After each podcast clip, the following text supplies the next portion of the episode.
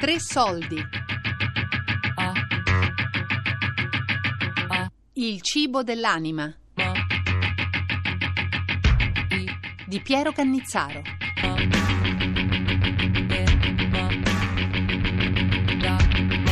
È importante ricordare quello che è avvenuto, sia in bene che in male. Piatti caratteristici, simbolici e anche evocativi sono appunto eh, quelli delle ricorrenze, le ricorrenze come una Pasqua. Il cibo nella cultura delle valli valdesi eh, è sempre stato un, diciamo, un, un tramite, cioè un agape per far, per far incontrare la gente. Cioè il cibo per noi non è mai stato ostentazione. Tra i voti che abbiamo dovremmo mangiare eh, appunto colazione e pranzo e basta, la, la cena non c'è, non c'è una vera cena. Il cibo dell'anima è un'idea che mi viene da molto lontano nella mia mente. In qualche modo avevo voglia di parlare di spiritualità. Non sapevo come affrontare questo tema e l'idea mi è venuta quando qualche anno fa, girando un documentario in Sicilia, era la storia di Maria Grammatico, siamo a Erice, negli anni 50, quindi eh, povertà estrema, a Erice in quel periodo c'erano molti monasteri di clausura ed era un po' un'usanza chi aveva una figlia numerosa mandare i primi due figli nel monastero. Ecco, Maria le è capitato questo e per dieci anni è stato in uno dei monasteri di clausura dove eh, c'era la particolarità di produrre i famosi dolci siciliani di marzapane. Maria aveva già una sua manualità, era interessata a questo, oltre a essere eh, intelligente, intuitiva, però non aveva voglia di fare la vita monacale. In quei dieci anni è riuscita, nonostante le suore così osteggiassero, eh, parcellizzassero per esempio il lavoro, cioè a un'orfanella le davano a rompere le mandorle, a un'altra a colorare poi i dolci, insomma per far sì che nessuno prendesse la ricetta, e invece lei è riuscita in, questi, in tutti quegli anni a trovare, le, come le chiamava lei, le dosi giuste e a nascondersele. Quando è uscita dopo dieci anni, la sto facendo molto breve, ha aperto una pasticceria con grandi difficoltà e ha avuto, ha avuto, successo.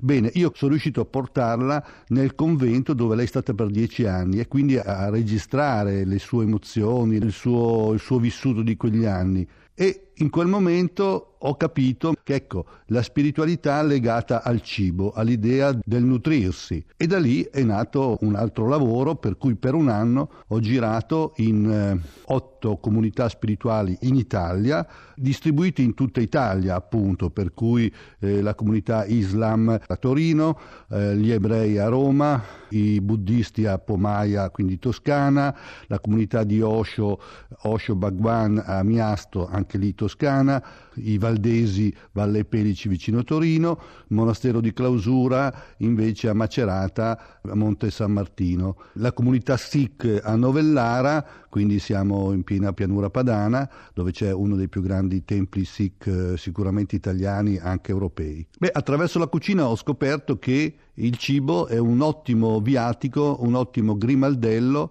per capire queste comunità e attraverso l'alimentazione capire poi in definitiva la regola, come la comunità vive e spesso lo sappiamo, il cibo e gli orari dei pasti o anche di certi digiuni scandiscono la vita spirituale delle comunità. Noi la chiamiamo pesa, che vuol dire il passaggio si mettono a tavola dei cibi che ricordano quello che è avvenuto, si mette un impasto di frutta, miele, questo impasto serve a ricordare la malta con la quale gli ebrei facevano i mattoni, erano obbligati a fare i mattoni per le piramidi. La voce che ascoltiamo è quella di Donatella Limentani, è un'ebrea che vive a Roma che eh, oltre ad aver insegnato lettere in, un, in una scuola ebraica, ha dedicato la sua vita a raccogliere le ricette antiche della tradizione ebraica. Poi mm, si mette lo zampetto d'agnello, mi ricordo proprio del, del sangue eh, distribuito dagli ebrei sulle, sugli stipiti delle porte, in modo che l'angelo del Signore passando riconoscesse le porte degli ebrei e, e dalle altre,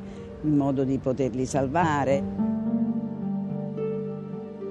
E delle erbe amare, per esempio. Le erbe amare ricordano le amarezze della schiavitù e ci stanno delle erbe che mangiandole uno le sente dolci e poi piano piano lasciano l'amaro in bocca. Questo amaro ricorda eh, le amarezze eh, sofferte dagli ebrei mentre erano schiavi in Egitto. E, mm, se si assapora quest'erba e prima sembra tanto amara, poi diventa più dolce, poi secondo come uno interpreta la vuol sentire, è, un ricordo, è un ricordo di quello che è avvenuto. E poi si mangia il pane azimo, il pane che gli ebrei non, non fecero in tempo a cuocere perché dovevano immediatamente mettersi in cammino e uscire dall'Egitto, per cui il pane che doveva lievitare non ha lievitato più. Il lievito serve a gonfiare, come se, se uno eh, si gonfiasse di rabbia, bisogna un momentino stare calmi come quel pane che è così senza lievito.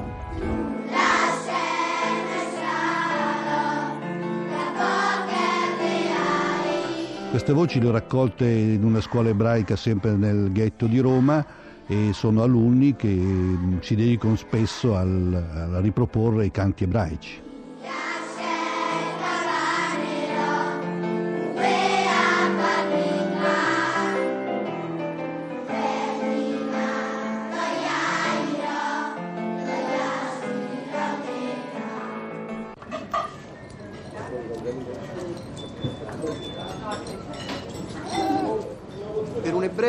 Mangia kasher perché è una legge che il Signore Dio comanda e quindi per noi è sinonimo di eh, purezza. Kasher significa adatto, adatto eh, ad essere consumato, cioè può essere adatto anche un vestito per una certa occasione, una cerimonia, eccetera, adatto.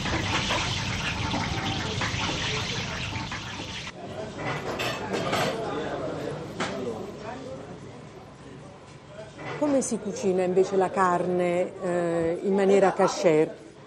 La carne deve essere kasher, quindi deve essere un animale permesso. Gli animali permessi sono gli animali che sono ruminanti, che sono quadrupedi con lo zo- zoccolo fesso, quindi con lo zoccolo spaccato. Per quale motivo non si mangia il maiale? Ecco. Perché il maiale ha lo zoccolo con quelle caratteristiche, ma non è ruminante. Invece per esempio il cammello, ammesso che uno mangiasse il cammello, non si può mangiare perché, Perché pur essendo ruminante ha le, dita dei piedi. Devono essere macellati secondo una ritualistica ben precisa che prevede l'intervento di uno shochet, che sarebbe un- una sorta di rabbino specializzato che macella l'animale con un coltello affilato, dove recide di netto la trachea e l'esofago e fa cadere in torpore mentale l'animale, quindi toglie l'ossigenazione al, al cervello e quindi indolore e l'animale muore. Si procede a una visita dei polmoni eh, che ne attestano ovviamente la salubrità dell'animale in quanto deve essere perfettamente sano, quindi non deve avere nessun tipo di imperfezione fisica, se no non può essere idoneo all'alimentazione kasher. Dopodiché si toglie il sangue con un procedimento che viene fatto tramite una bagnatura e una salatura della- del- dell'animale e quindi praticamente poi è adatto ad essere cucinato. L'importante è che non sia a contatto con il latte.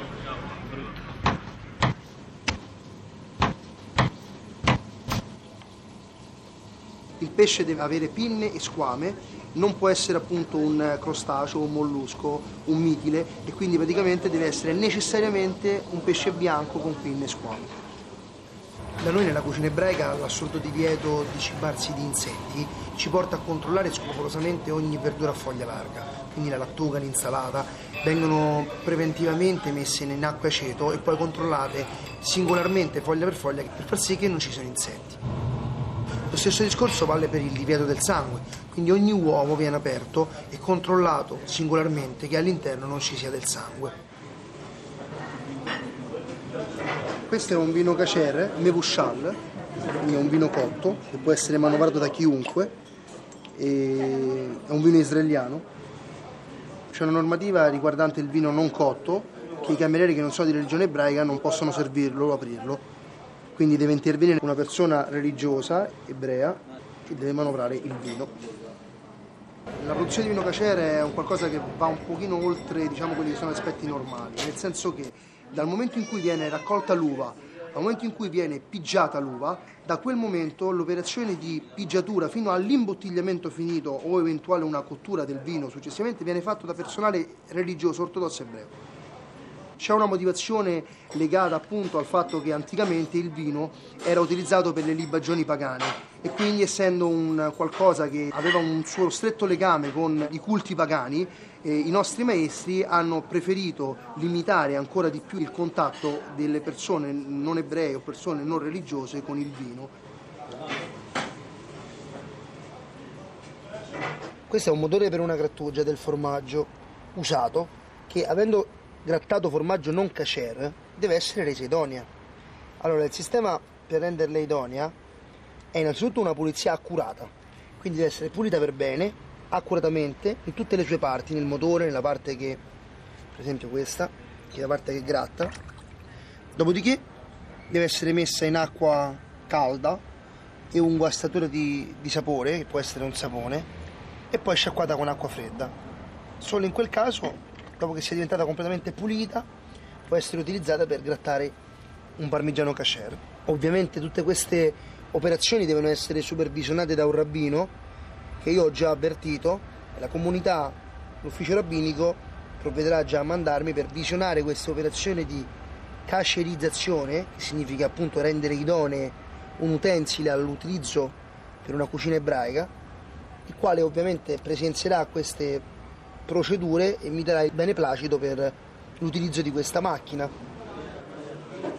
Mangiando in questo modo noi seguiamo i dettami divini, quello che il Signore ci ha consigliato di fare per poter rimanere in un clima di santità. L'ebreo è permesso agire nel sacro. Prima di mangiare si dice una benedizione per quello che si mangia, tutte diverse secondo i vari alimenti.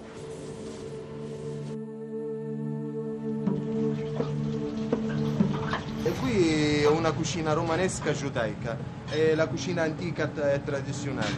Poi qua si fa tutti come la regola, secondo la regola ebraica. Vieni qua, eh, rabbino, controlla la frutta, verdura, insalata, i pesci, carne, tutti quanti. Cucina kasher vuol dire cucina halal. Halal, halal. questa con tutti gli arabi sarebbe la, la carne ammazzata eh, col coltelli, è cacciata tutti i sangue, non c'è maiale, non c'è frutta di mare poi io sono cristiano, io sono egiziano, cristiano, e lui è musulmano, e c'è un altro indiano, c'è un altro filippino, però tutti una famiglia, poi... Ah, ci stanno qua dentro i locali, l'ebraico, il musulmano e il cristiano, però sempre tutti fratelli, amici, lavoro. Anche questa è la zona che si chiama il ghetto, quella è la zona di ebraici, quella è la... Però sempre vengono clienti americani, turisti, stranieri, italiani cristiani, italiani ebraici.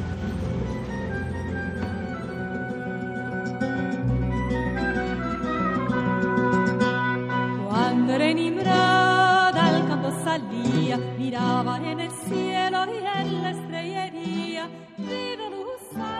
per quello che riguarda l'alimentazione, noi dobbiamo seguire quelle regole che sono state date, regole antichissime, insomma, che, che riguardano il modo di mangiare di mangiare e anche di cucinare, perché noi non possiamo unire carne e latte, non so, cuocere la carne nel burro, sarà pure gustoso, eh? però proprio perché quando un cibo è appetibile uno deve farsi un esame di coscienza e deve dire lo posso mangiare, ha quei requisiti, perciò per me oggi mangiare kasher significa mangiare come mangiavano i miei antenati, perché si continua con questa tradizione, almeno chi rispetta eh, che rispetta le regole della Cacerut. Donatella aveva, mh, aveva, anche pubblicato un libro, un libro molto carino, perché con, sia con le figure disegnate da lei che con proprio le ricette scritte a mano, naturalmente poi stampate, un libro eh, azzurro, tutto scritto in azzurro, e adesso purtroppo non si trova più perché è andato esaurito e insomma non è stato più ristampato quando cucino, quando preparo per la famiglia, penso sempre che quello che io sto preparando, che sono piatti antichissimi, lo preparo lo stesso, nello stesso modo come lo preparavano eh, le, le mie nonne, bisnonne, che veniva, modo che veniva dal, dal ghetto pure, da tanto tempo prima.